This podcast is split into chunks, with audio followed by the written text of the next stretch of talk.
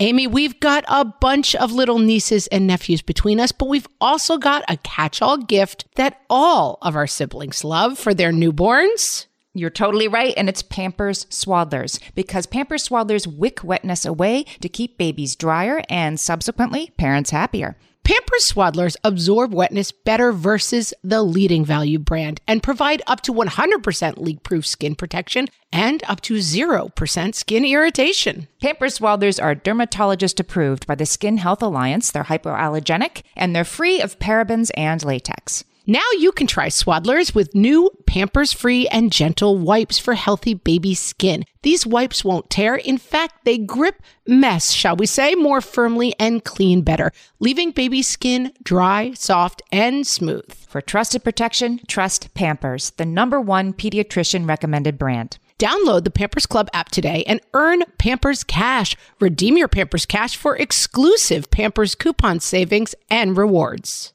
Only redeemable via Pampers Club. Pampers Cash has no cash value. You left a half eaten apple on my couch, What fresh hell? laughing in the face of motherhood. I see this as something we need to work on. With Margaret Ables. And Amy Wilson, Oh, God, we need some quarantine love lessons a podcast that solves today's parenting dilemmas. so you don't have to. You know, picking the bugs off their babies all the time.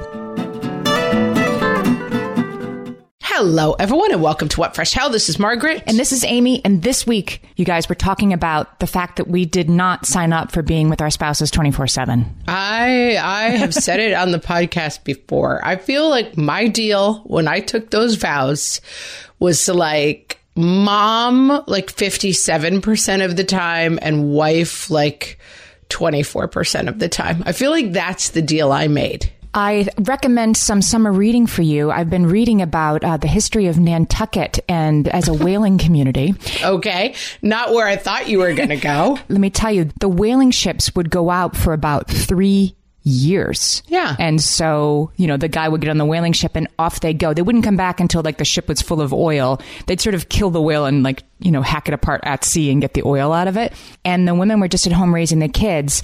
And the women of Nantucket were like, we got something going on, you guys. Like there's poems and songs written about how gay and free it is to be a Nantucket wife because you have a happy life because your husband's always on a ship for three years. Because you don't have to deal with your husband. He's off Yes. making whale oil.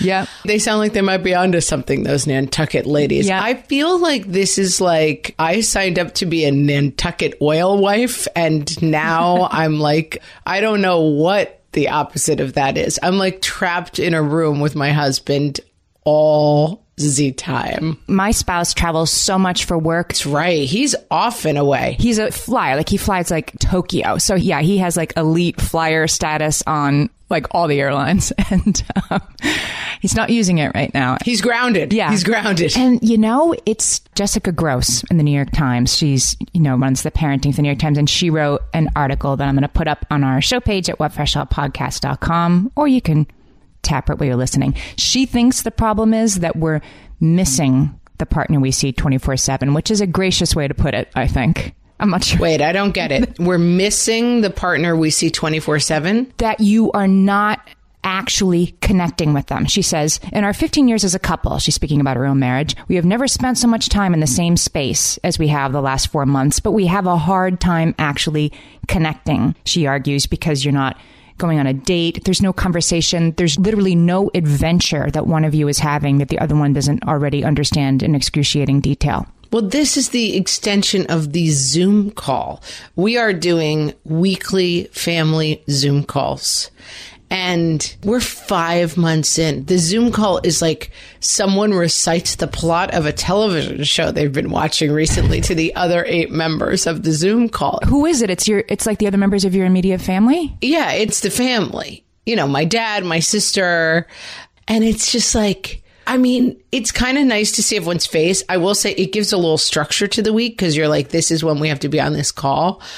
But there is a heavy boredom to the whole thing, too. It's like one of my nieces was cutting an avocado and sliced her finger open and needed 10 stitches. It was like the biggest news of the month, you know? yes. Like, so what, and then what happened? You got in an Uber to go to the urgent care? Okay. And then what happened? Like, I mean, it's just, that's right. There's no news. There's no change. So my husband worked at home before this. So we already kind of had a setup where we spent a lot of time. But I also think the kids being home plays a huge role because it used to be eight o'clock, drop the kids at school, come home. He has an office downstairs. He would go to his office.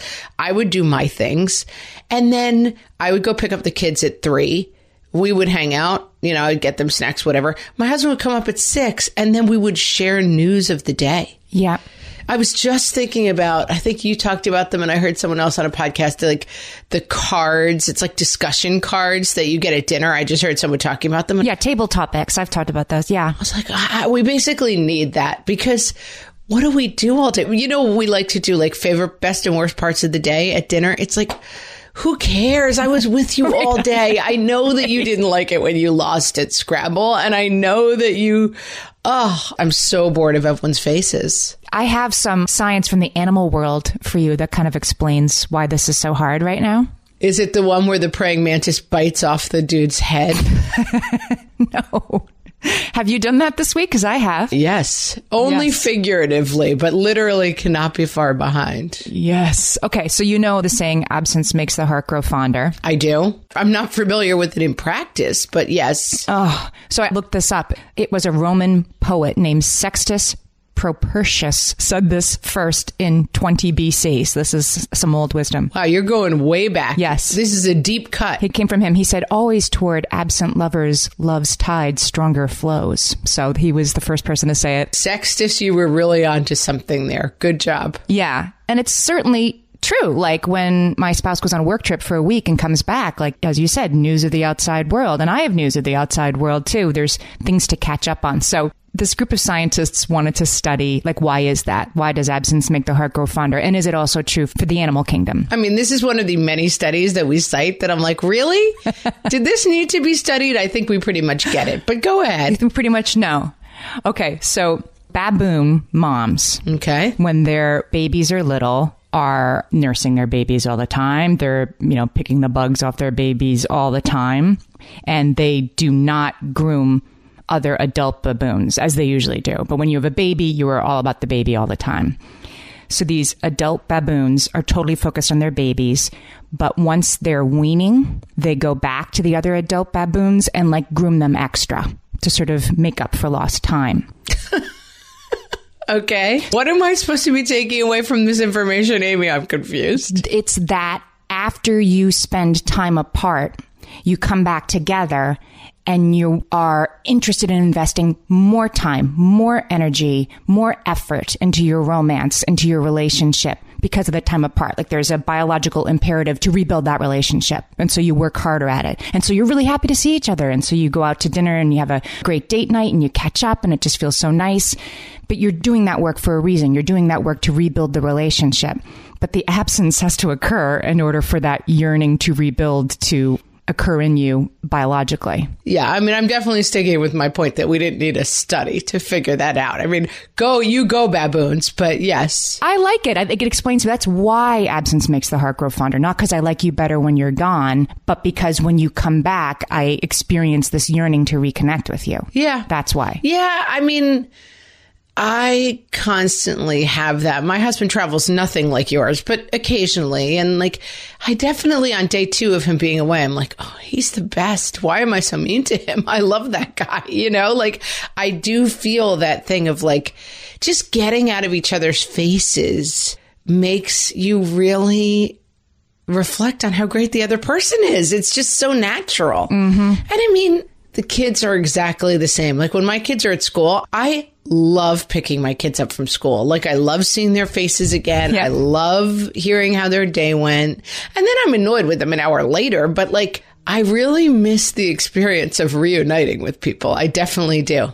We have a uh, guest coming up in part two. Damona Hoffman is a dating coach and a TV personality. She's going to give us some quarantine love lessons, which I feel like we need. So I just wanted to say that's coming up. Oh God, we need some quarantine love lessons. I'm having a loveless quarantine towards all human beings. Can I give you another a complicating factor for this moment? Sure. Would you say, Margaret, that the circumstances that we're living in are making you more reactive, a little bit more trigger happy than you might be in the usual world? Yes, I would, Amy. I would say that's correct. Yes, of course, right? 100%. So like it's kind of like absence makes the heart grow fonder. This is also this is part 2 of the obvious, but like really understanding like oh, that makes sense. That's why it would happen. So psychologists well, there's a bunch of them. I'll put them on the website, but they created this idea called relational turbulence theory, which is just a complicated way of saying that when you're in a turbulent transition in your relationship, which could be a lot of things, but let's say we're all having the same turbulence right now, it creates conditions that are ripe for turbulence in your relationship. Yes. It can create more opportunities for missteps and discontinuity, they say, until we can establish new patterns of relating that are responsive to the new conditions that we're in.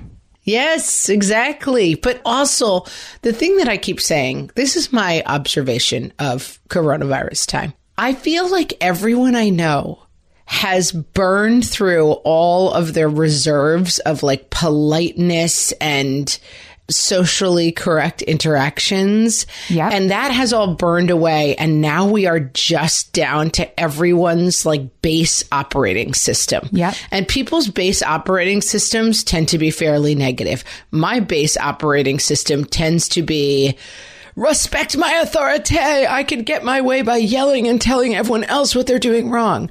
My husband's base operating system tends to be, I am a turtle in my shell. Nothing affects me. Put up my hood.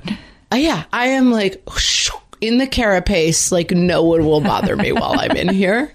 And that's not great. Like one of my kids' operating system is like, I will, whenever I am criticized and or asked to do anything, say everyone hates me and storm out of the room. Like not great. And so I just noticed that in everybody, like the people in my life who are anxious and, you know, over talkers are insanely over talking. Like you can have conversations with people where you don't say a word for 25 minutes straight. The people in my life who are controlling are like, you know what you should do? Like everybody has just been every normalcy and what do you call that? Like social grace Yeah. has been boiled away. Boiled away, right? And now it's just like, I am control freak, controlling everything. And I'm like, that's what I think is really hard. My husband and I are both our worst versions of ourselves. and what contributes to like even more turbulence this was part of this relational turbulence theory study was that you globalize right you have one volatile communication with your partner one bout of intense emotion and you globalize it and you say that's how it is that's how he is he's carapace man and i and he's like and you're yell all the time person and you globalize the turbulent moments and they feel inescapable or you know surmountable only with great difficulty and i have to decide what's for dinner now so i'm just going to put that on the shelf again Well, and also we say this all the time. Our version of it is like, watch the story you tell yourself. right right right And so my kid who is constantly frustrated, his story is, well, everyone just hates me and I can't do anything right. So like you left a half-eaten apple on my couch. Oh, I guess you just hate me. It's like, okay, wait, what? Like that has nothing take the note just put the apple in the garbage. Like this does not have to become an etude on how we all feel about you. You know, my husband is, you know, I'm like, oh, I guess he'll just go do his own thing and leave me to do everything. My husband to me is probably like, oh my God, old Insaney over there is crazy again. Let me hide. Like my sister says, it's like, it's evidence gathering. You're gathering evidence to support your story that you're already telling yourself. yes And it's not great. And what we need to do, like, I guess, is so, like, if an airplane is experiencing turbulence, you know, and it's bouncing around, you have to make adjustments in order to fly through some turbulence. You just have to grab onto the seat rests and pray. Right. Well, if you're flying the plane, you're going to fix something. You're going to go higher. You're going to lower. The, the only problem is like the turbulence is everywhere, right? It isn't something we can escape by moving to another state, much as, you know, many of us might consider that. Wait, can't we? What if we're really thinking about doing that?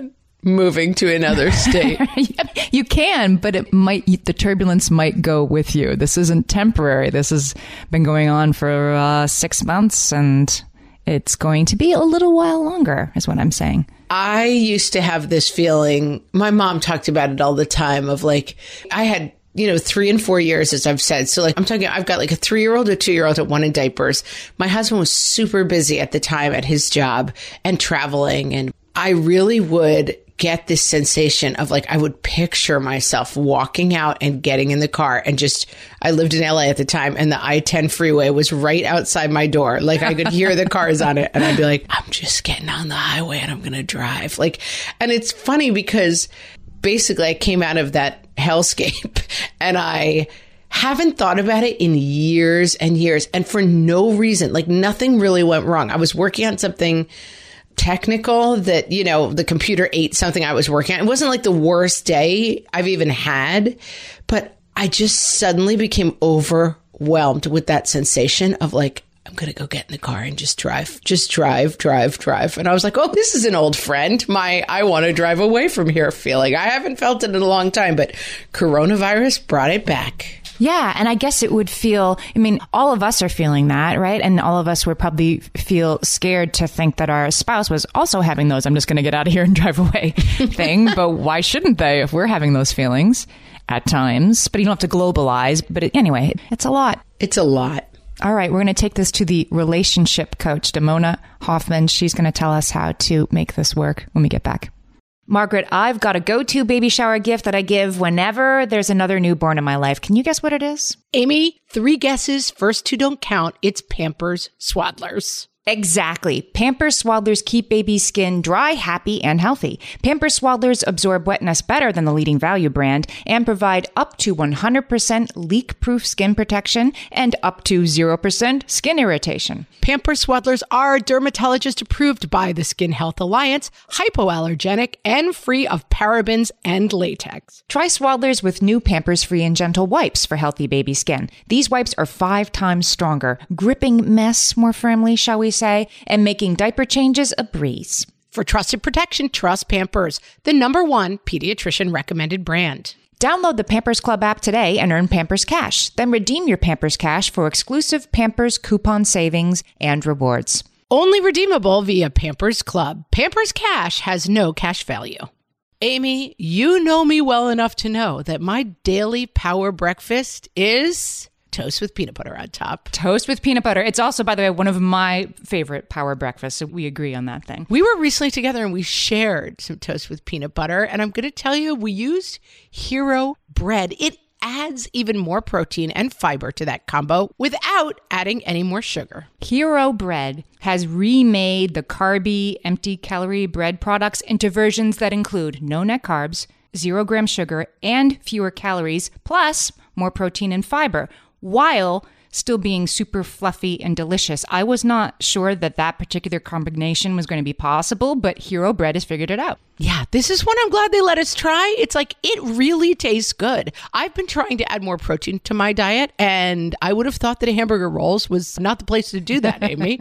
but all of Hero Bread's products, from rolls to tortillas to croissants, we please, offer protein and fiber, zero to one grams of net carbs, and zero grams of sugar. Start your Hero Bread bundle on their website and get 10% off your order. Go to hero.co and use the code motherhood at checkout. I like this bread, people. It's H E R O dot C O and code motherhood for 10% off your order of Hero Bread.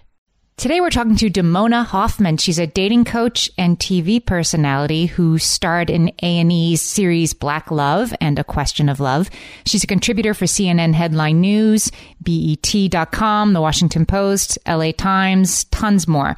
Her advice has been featured in hundreds of publications and podcasts and TV shows, and she was actually the subject of an Oprah O magazine cover story in 2019. She knows relationships she's here to help us out. Thanks for talking to us, Damona. Glad to be here. Damona, after that intro, you better save our marriages. I mean, the pressure is on.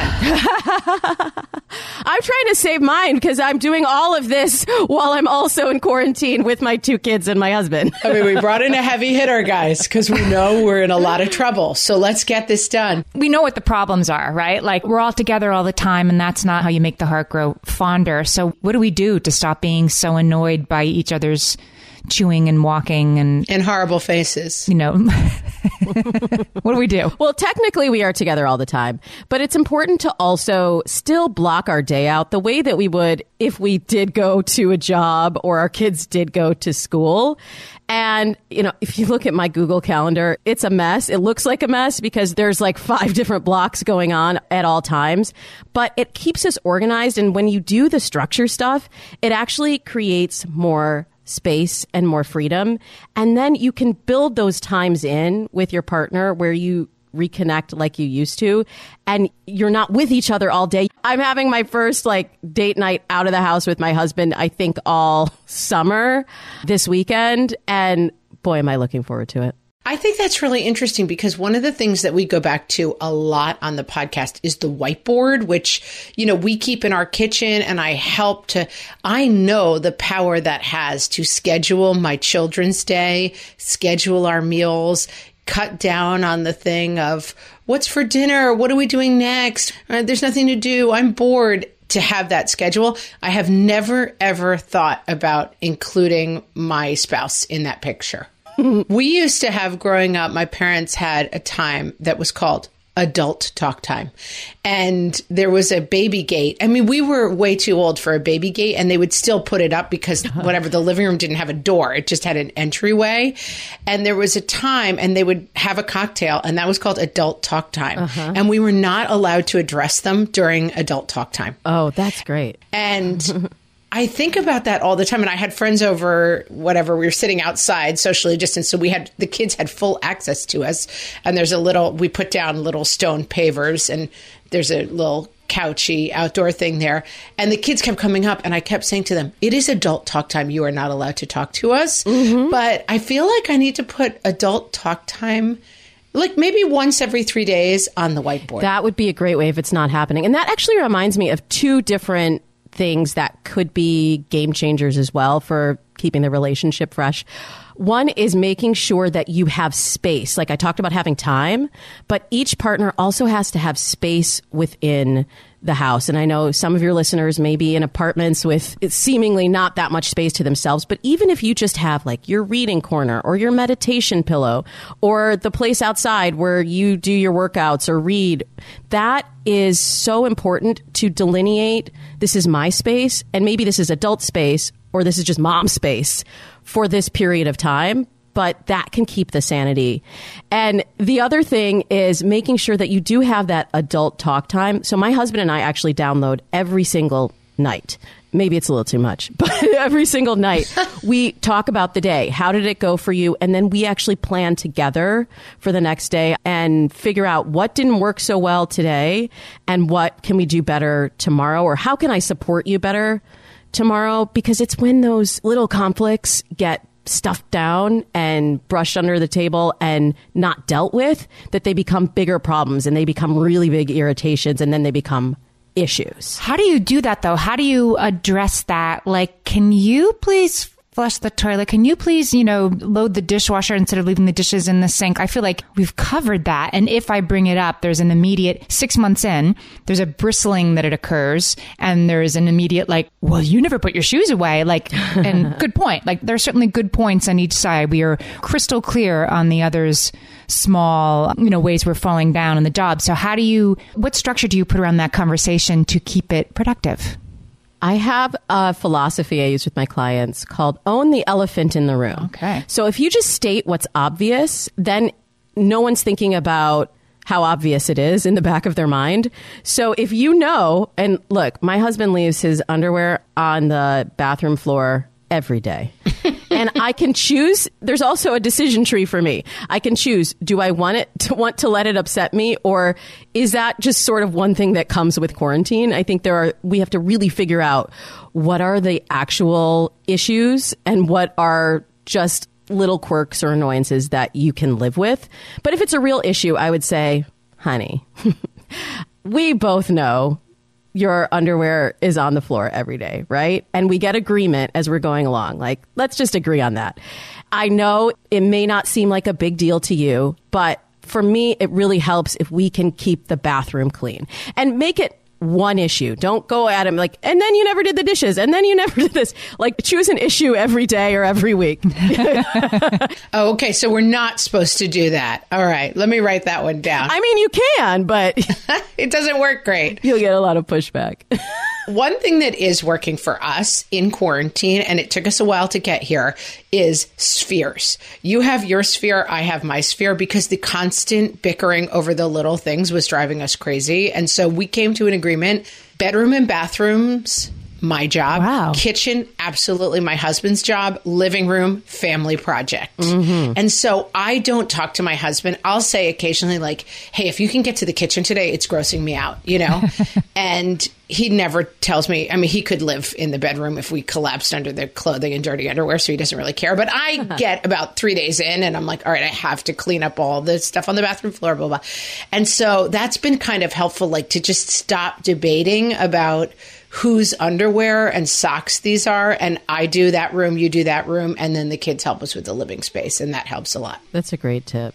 I mean, it's just less conversation. There are also some things that you may want to have done that are really important to you that just don't hit that level of importance for your partner. Like pretty much every smoke alarm in our house has gone off at four in the morning in the last few months. And I swear I have asked my husband probably Mm, almost 10 times. I'm like, honey, because I'm short, I can't do it. And, you know, I get my lady hands out. Just like, I can't do it. not my sphere. We talk about that. There, it's fine to have jobs where you're like, I'm not doing this. I don't do the trash. I'm sorry. I literally can't reach it. Like, I'd have to get out the really big ladder. And so I asked him probably 10 times and he didn't do it. And I was like, okay, I have a choice now. Decision tree again. I can be upset about this and keep nagging him, or I can take an action that gets me the result that I want. So I was at the home improvement store. I just happened to be at the home improvement store and I said, Oh, honey, I'm here and they have lots of batteries. Can I get you the batteries we need for the smoke detectors? And he was like, Oh, sure. And then he had one thing that he had to do. It was take a picture of the battery, tell me what it is, and then I bring it home. And that made for whatever reason, the lift was just too big for him to think about figuring out what battery he needed and going to the store and then coming back and doing the installation. So if I could take that one part off of his plate, then we could both get our need met. The invisible workload. You just had to hand the batteries over and then he'll come up on the ladder. I swear. but I think also sometimes it helps in times like this to have the story get away from like, I have this recalcitrant husband who won't do anything, and like my teammate needs an assist with this basket. They're different stories, you know? Yeah. And so it doesn't always have to be like, my husband was such a failure that I had to do part of the job for him. That story can also be like, hey, I assisted him with this. And there's a ton of stuff that my husband assists. I realize this is a rosy picture. And believe me, I don't do this all the time, but I do try to remind myself that that's an available story to me as well. Yeah. And you really phrase that in the perfect way. You are on the same team as your partner. Sometimes it doesn't feel like you're on the same team as your kids, but you are all on the team together, whether you like it or not. That's what quarantine is about. And that shift in the perspective is really important to making sure that you can get things done. How can we do this? How can I support you to get this done and you know achieve the bigger picture which is as ha- a little conflict as possible and as much functionality as you can muster can we talk a little bit about romance. And is there any hope of keeping a genuine romantic life? A lot of our podcast listeners listen with their kids, so we'll speak about this in the romantic sense.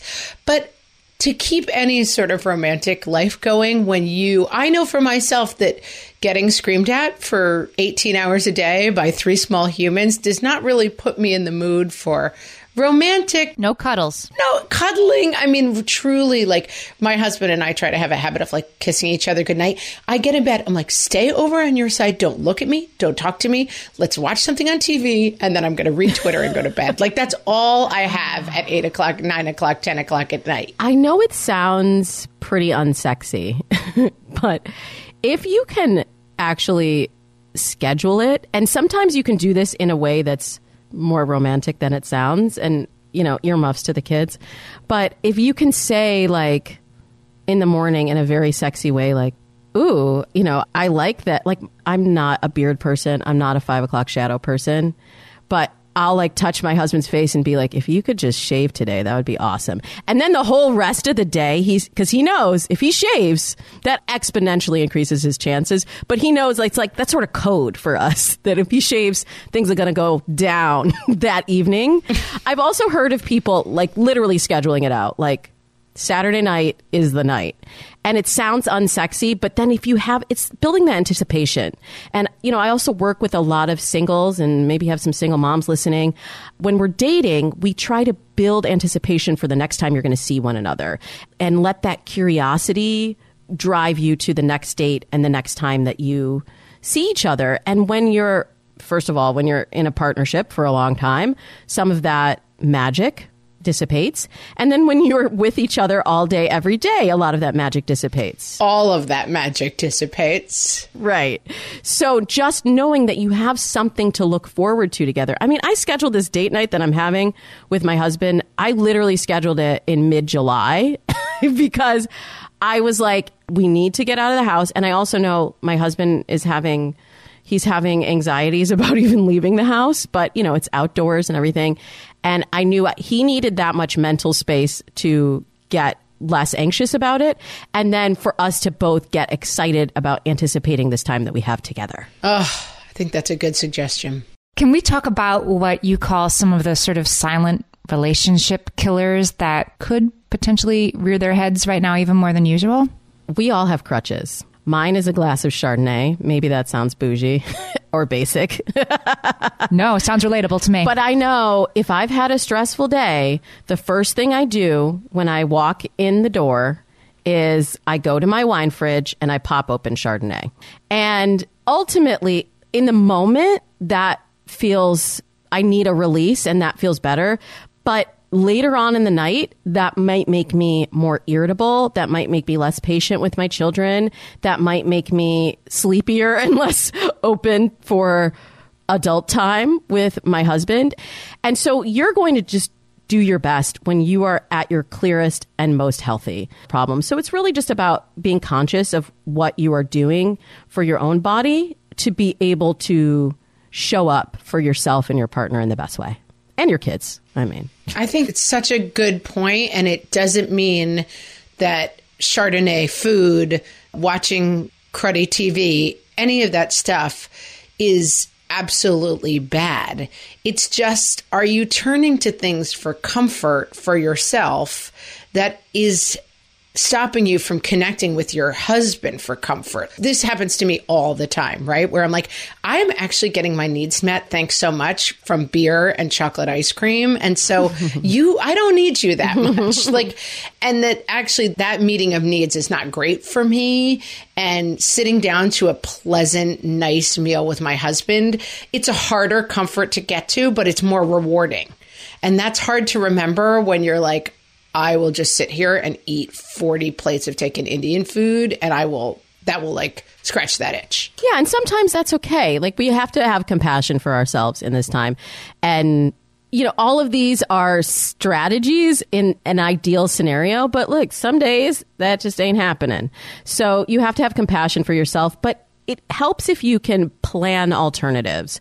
So, you know, if you could just jot down right now what are three other things that you could do to get comfort other than you know having three glasses of wine and 40 plates of indian food? For me i've discovered meditation in quarantine which i've always been like oh that would be nice. But i really now use it as a tool. I do meditation i do yoga i have a cup of tea instead of having a glass of wine and I got a foot massager for quarantine Mother's Day. And I just put my feet in there, read a book for 10 minutes, and it really does change my mindset. But if you don't have a plan, you're going to go back to whatever's easy. And like you said, it is a little bit more work to sit down, plan a dinner, and then join your husband for dinner. It's easier to reach for the glass of wine, but there might be something that's better for you. And if you pre plan it, it's easier to achieve. But it occurs to me like the meditation, the foot massage, the reading a book, all of those are comfort strategies that don't involve your partner, right? There are nights that my spouse will just like go to bed early. Sometimes won't even say he's doing it, just like disappears and he's hiding under the covers watching some show that involves usually like drug runners, you know, and there's, um, there's lots of subtitles because half of it's in Spanish. That's what he likes to watch. It's not my thing, right? So it's his comfort strategy. No judgment, but yeah. Right. And I, it's fine. Like I wouldn't want to watch it anyway. But how do you, it seems to me like your partner, whatever your comfort strategies are, can take it personally if they see, they can perceive you as like, God, she's taking yoga classes seven days a week. She must really hate my face instead of how nice that they're doing what they need for themselves. How do you not take it personally? I guess I'm saying when your partner has comfort strategies that very clearly don't involve you. Well, I mean, those are the strategies for me. And I feel like self care is really important and the first thing that most people eliminate when they are crunched for time or stressed out. When now I have a partner who is very affectionate and like I don't have to worry about that as much, but sometimes like I know for him his comfort strategy is doing a crossword puzzle, which is equally strange to me as the drug running TV shows. but I know if I see him, it's almost code. Like if I see him doing a crossword puzzle, I know he needs a little bit of space and that he is decompressing in his way. So it's a little bit about communicating what you need in the relationship and making sure that they know, like, if I'm doing the foot massage, it just means that I need a little bit of space but then suggesting, can we cuddle tonight? Can we watch the show together? And sometimes what you need with your partner, like I've started to look forward to Netflix sometimes without the chill, like just sitting with my partner and having that time that we can connect and hold hands while we watch something stupid on TV. That's valuable time for me. It's not wasted time. But if I feel like well, you're doing a lot of crossword puzzles lately, and I'm not really having time to connect with you.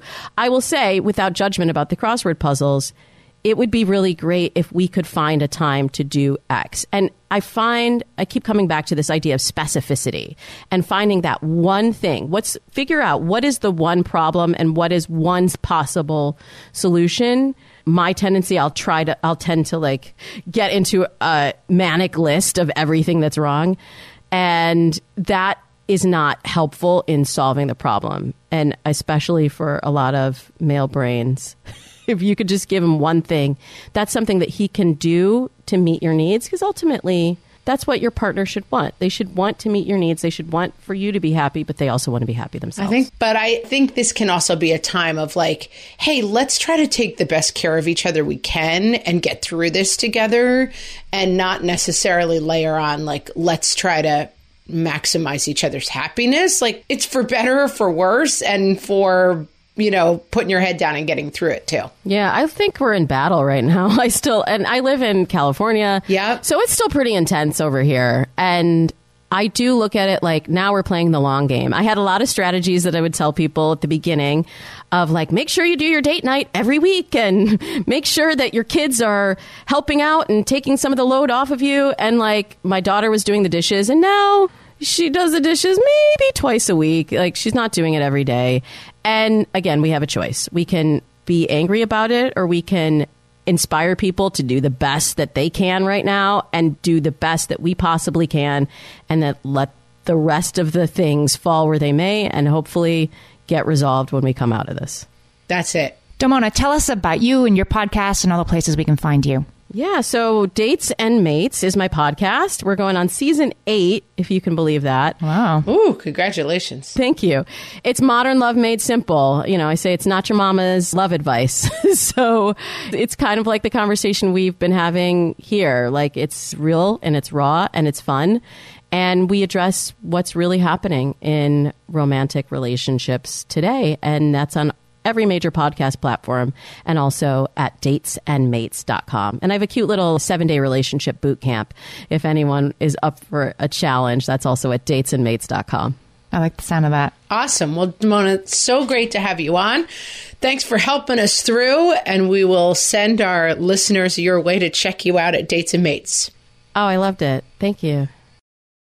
Margaret, I've been at the research again, looking into metabolic health and more importantly, metabolic flexibility, which turns out is the key to improved energy levels, better sleep, better fitness, all the things. And I found out about all this because we got a chance to try Lumen, the first handheld device that helps you manage your metabolic health. Lumen works when you breathe into it. If you do that first thing in the morning or after a workout, Lumen measures your metabolism by measuring the amount of carbon dioxide in your breath.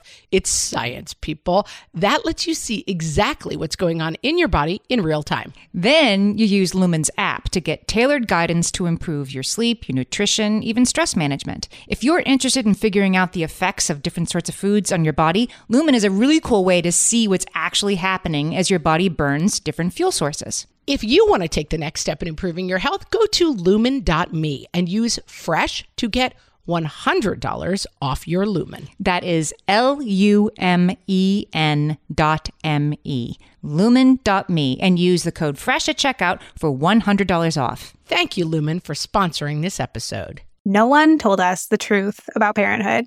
Why? This is the podcast everyone needed before they had kids because now that those little ones are here, whew, there is a lot to unpack. I'm Rachel Shepardota, and I am your host for the podcast No One Told Us, where we tell the truth about parenting and let you in on all the stuff you really should have known about before having kids. I am the founder of Hey Sleepy Baby, but this podcast is so much more than sleep. We'll be diving into all the topics that you really care about and need to know while you do your best job raising those adorable tiny humans. Our goal is to just make you feel less alone and less overwhelmed.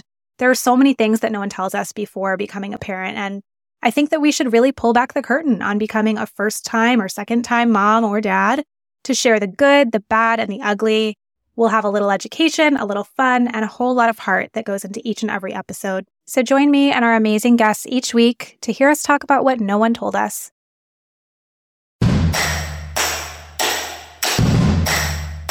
And now, the first year of marriage versus the 10th year of marriage. From the What Fresh Hell podcast. First year. Let's stay in bed all day.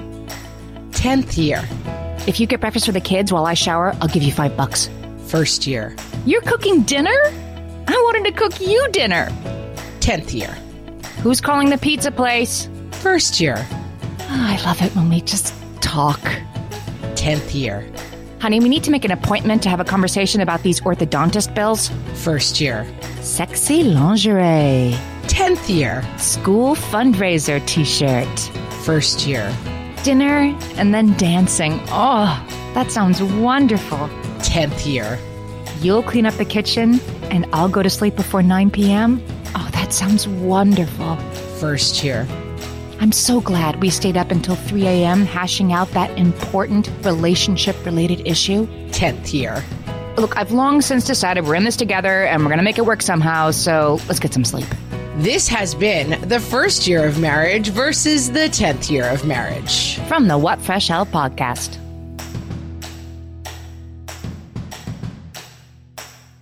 Okay, we're back. You know what I liked about that?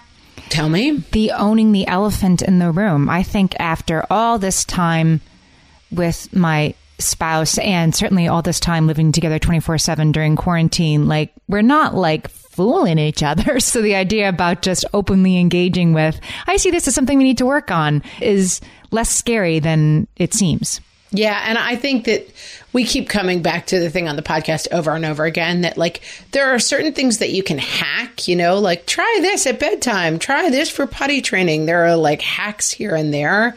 But fundamentally, what we're always talking about is kind of big picture stuff like set a good example for your kids, be the person you want them to grow up to be. And I think in marriage, like communicate with love to solve problems is not that fun or sexy as advice, but it's kind of where it's got to be. Like, what is not going right here for me? Constantly fighting about like whose juice box this is, whose underwear these are.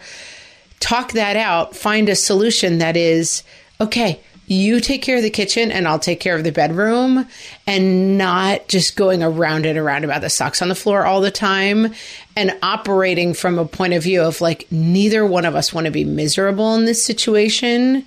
And so, listen, if you're married to someone who is a jerk and who doesn't have your best interest at heart and is basically like lazy and thoughtless, there's not a lot of advice we're going to give you that's going to help you. No, this moment is very hard. And this moment shines a light on those kind of situations for sure. And that's extremely difficult and not and there are no simple solutions to that. No, but I think if you're starting from a point of view of like you are lucky enough to be in a partnership where both people kind of want to be in it, basically have the other person's best interests at heart, want a happy home, then you're in a part where you can say, like, okay, let's name the problems and try to figure out solutions to them.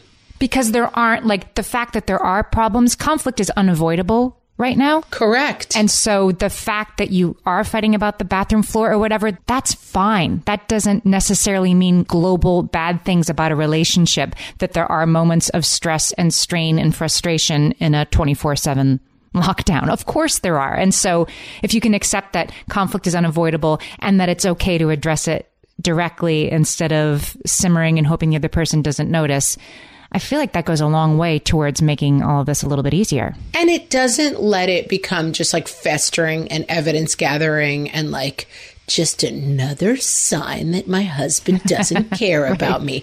The socks. You know what that's a sign of? Your husband took a shower. That's the only thing that's a sign of, you know? Right. It's not a sign that like he has a secret plot to make your life hell. And I say this as somebody who really has a problem with this. And, you know, my kids are getting into the tweeny phase and it almost makes me laugh like just the whole dynamic that is could you throw that apple core away? Obviously, you hate me. It's comical to see it in them, but I do it myself, which is like, mm. if you really loved me, you would know that when I ask you to pick up the socks, you would do it, you know? And that's just not a good test. It's not a good place to get into the enemy right now is the situation that we are in, not the person that you're doing it with. Like you have, a, there is a dragon you're both battling, and it's not the spouse isn't the dragon. I mean, that's right. You have a common enemy who is coronavirus. Yeah. And I know for my husband and I, I think I've talked about this before, like we have a thing that we call the mode. And we often fall into the mode. You know, we've been married, whatever, I don't know, 12 years, something like that. And we, of course, have a place that we get into where he turtle shells and I get angrier and angrier. And I feel more and more resentful and less and less taken care of. And then he gets turtlier and turtlier. And after many, like four o'clock in the morning, early marriage conversations, we have identified this as the central problem of our relationship. And now, and we named it the mode. And sometimes we'll just be like, you know, we're in the mode really badly right now. We're like, mm. you're hiding from problems and I'm getting more and more tornadoy to try to get you to notice. And like, we need to try to fix the mode. And it's not that scary when you talk about it and you're like, this is the mode, you know? And yeah, and you have a shorthand for it. Yeah. It's a non judgmental to one or the other of you shorthand for here's this thing we do. I love that. It just helps. Like, I teach speech. That's part of what I do, like uh, public speaking in when not doing the podcast. And we play this game, and it's called Eight Five Three. And the basic idea is like three is like your shyest, most you know introverted self.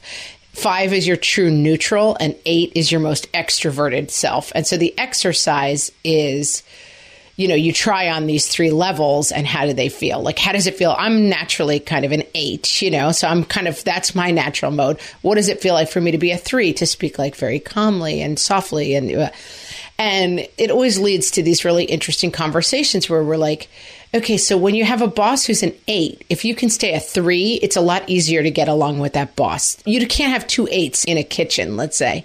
You can't have two eights on a line when you're trying to make stuff happen. And one of the things I like a lot about the game is that when it gives you a way to talk about levels of personality and behavior that is truly neutral. So there's nothing good or bad about being an eight. There's nothing good or bad. Like, can a good leader be an eight? Yes. There's lots of like bombastic, loud leaders, but Nelson Mandela is a three, right? And he's maybe the most successful leader you can think of because he operates from this very calm place. And I think the mode is that same thing. We can have a conversation about this that has no emotionality attached to it. It's just like, is it better in this situation to bring eight or three? Is it not working because we're in the mode or not? There's another thing you can neutralize and make neutral. I realized while we were talking to Damona, which is the, the needing time apart. You know, my spouse wearing headphones or me wearing headphones, as I do sometimes, is not a I hate you. It isn't a message to the other person. It's just that person needing space. And Dr. Lisa Damour was talking about in an article she wrote recently, which I'll put in the show notes, about we can neutralize our time apart in the same house right now. She says it's not about, I can't stand you guys, go away. It's about needing time apart and we can neutralize it. And the suggestion she gives is a yo yo dinner. Have you heard of these? No. Yo yo dinner just means you're on your own dinner and you just make it Tuesday night or whatever. Tuesday is yo-yo dinner. It's cereal. It's this. Now, if you're listening to this right now and you've got a three-year-old and a one-year-old, yes, you're still slinging the chicken nuggets and frozen broccoli for the two little ones. But for the two grown-ups, it's yo-yo dinner. I don't care what you have. I will have a thing of soup or maybe I won't have dinner at all. Or to do that is actually a constructive, productive way to get through this time together rather than insisting that like in our family, we're realizing like the all five people sitting down to dinner every night. I have two teenage boys and my husband also eats a ton. It's a lot of food. It's a lot of work. It's a lot of dishes. Nobody wants to do them. It's getting old. So if you have yo-yo dinner and my kid makes himself a frozen lasagna once a week, guess what? Like everybody's a little happier that night. There's no obligation to have this big group undertaking. I think the best thing I have realized in my old deluxe life. And this is something that plagued me as a younger person. And I feel like I have really gotten perspective on it is what if this situation doesn't involve me at all? Uh-huh. Like, I have a tendency to look at situations and tell the story it's always about myself. This is something we've said on the podcast before that like children always define things as being about themselves, right? So if mom or dad are fighting, it's because the child did something wrong. Natural inclination in children to see themselves as the center of any story. And that's why like when scary things happen, it's very scary for children. I found that like I came to this so late, the thing of like, what if my husband being very buried in his work and literally not hearing my voice as I was speaking to him is not a personal affront and insult to me, but is rather a sign that he is very deeply invested in something he is working on. You know, what if the way that these other people in my life go about their business. What if I'm not in that story at all? I just observe it because I don't say they're clearly doing this to show me that I don't really belong in their group. Right. I am beneath their respect and attention. Right. Yeah. Maybe they're just doing something that doesn't involve me at all. I feel like you very rarely go wrong by taking yourself out of the story. You're probably not being, and even if those people don't like you, what is that your business? You don't even care about that, you know? and I think especially in this time of quarantine, my oldest child, you know, he's we're very much on his nerves. He's almost 12 years old and he's very tired of our faces. We are very annoying to him. you are very annoying. That's the problem. And he often comes in. We sit in our kitchen around like a countertop thing for dinner. And then in the other room, there's a dining room. But of course, it's like the arts and craft table. It becomes, you know, there's a puzzle on it right now. He not often, but like I would say a couple times a month, he's like, I'm eating by myself tonight. And he takes his plate and he goes sits in the dining room by himself. And my instinct was, you will not insult me by not having dinner at my table when I have gone out of my way again. And then my husband, who's smart about these things, was like, let him eat by himself. My husband didn't say this, but like, what if that's not about me? What if he needs a little quiet time away from the rest of our annoying faces and voices? I should let him have that space and place. And I should let my husband have his own spaces and places and do his own thing. And God knows my husband should let me have my own spaces and places. The thing about the yo yo dinners is that, like, in the great before times, we didn't have to talk about this or plan this. Like, yo yo dinners were every Monday, Wednesday, and Thursday in my house when my daughter didn't get home from ballet until 7:15. You see what I'm saying? Like yeah. that stuff happened naturally. My husband was out of town for a week. We had yo-yo a lot. Now we have it never, and it's okay to have it sometimes and unfortunately, yeah, it's like, let me put on my headphones and watch this Colombian drug cartel series that I know you hate, you know, on the same couch as you. Like, that's just where we are right now. And so we have to create spaces for each other. Not all of us have a, a studio above the garage, right? We have to create spaces for each other that are sometimes very much in our own heads.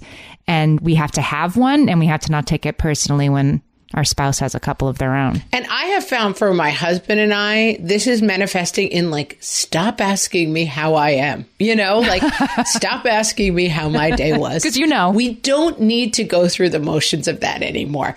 You've been here, you've seen and I get, of course, like totally passive aggressive. And I'm like, pretty much the same as every day. You know, we don't need to be always talking about how our day was. It's fine to just go into like, what is that mode I'm thinking of? It's like, you know, when in science fiction movies where they send people to outer space, it's like there's a shutdown mode. You're still on, but you're at the lowest level of on. Like you haven't powered all the way down, but you're in mm-hmm. in sleep mode basically. Slow blinking light, very slow it's okay to, for us both to be in slow blinking light mode and coexist. We do not need to always be like, okay, how was your day? Let's talk. Now let's sit down to a nice dinner. It's okay to just sit and like slowly shovel food into our mouths while our lights blink extremely slowly sometimes. Exactly. And we shouldn't globalize about that, right? That doesn't necessarily mean there's despair for you ever having a romantic relationship again. Like these times will change and these times demand a different way of relating to each other. Yeah. I think we solved it. I think we solved it, Amy. We got this one. Please. Yeah. Just blink your light next to your spouse and keep moving forward, people. Don't look at their slow blinking light. It's not yours. It's not about you. No, their slow blinking light is annoying, of course. We're just going to kind of be in hyperspace. We're going to Mars, people. We need to shut it almost all the way down to get there. We want to thank Damona Hoffman, who is our guest for today. Check out the Dates and Mates podcast. And I think we have something exciting in the works where we might be going on her Dates and Mates podcast to answer some questions. So we'll let you know about that. That would be kind of fun. Guys, you can find us on Facebook at facebook.com forward slash what fresh hellcast. You can join the group. You can talk to other people about how annoying their spouses are. That'll be a nice change from talking about how annoying your spouse is. That's a good idea. Take it there. We're also on Instagram, Pinterest at What Fresh Hellcast. We're on Twitter at WFH Podcast. And I had some interesting studies this week. The baboon moms. If you want to know more about that, if you want to do a deep dive into baboon moms, Amy is here for you. Go to whatfreshhellpodcast.com. Guys, thanks for listening. Talk to you next time, guys.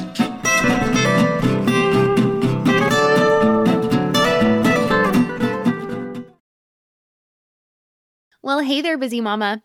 Are you looking for ways to make your life easier, your home less chaotic, and at the same time add more joy to your life? My name is Deanna Yates, and I'm the host of Wanna Be Clutter Free, a podcast all about letting go of the stuff we don't need in our lives so that we can focus on what truly matters. Don't worry, I'm not going to tell you to throw it all away or make you feel guilty about keeping something you love, no matter how many other people don't quite understand it but I will give you practical and, more importantly, actionable advice so that you can make progress right away. And you won't just hear it from me, there are amazing guests too. It's like having your bestie in your pocket telling you it's okay to let go of the things that are not serving you and your family in a totally non judgmental way. So join me over on the podcast where we can work on progress over perfection for those of us that want to be clutter free. When it comes to raising kids, there's so much to consider. Things like what do we feed them? When do we feed them? How do they sleep? What does it look like to raise kind kids? How does their nervous system work? How do I keep myself calm? What are my triggers? There's so much that comes into play, and we are distilling all of that information for you at Voices of Your Village podcast, where we bring experts in the field of early childhood and education and psychology and across the board so that you don't have to comb the internet for information You get to show up and hang out and have shame free, judgment free conversations and insights into what it looks like to raise kind, empathetic, emotionally intelligent humans. I'm Alyssa Blask Campbell. I have a master's degree in early childhood education. I'm a mom of two, and I am walking this journey right alongside you doing this work. Come hang out with me at Voices of Your Village, and we can dive into real conversations with actionable tips.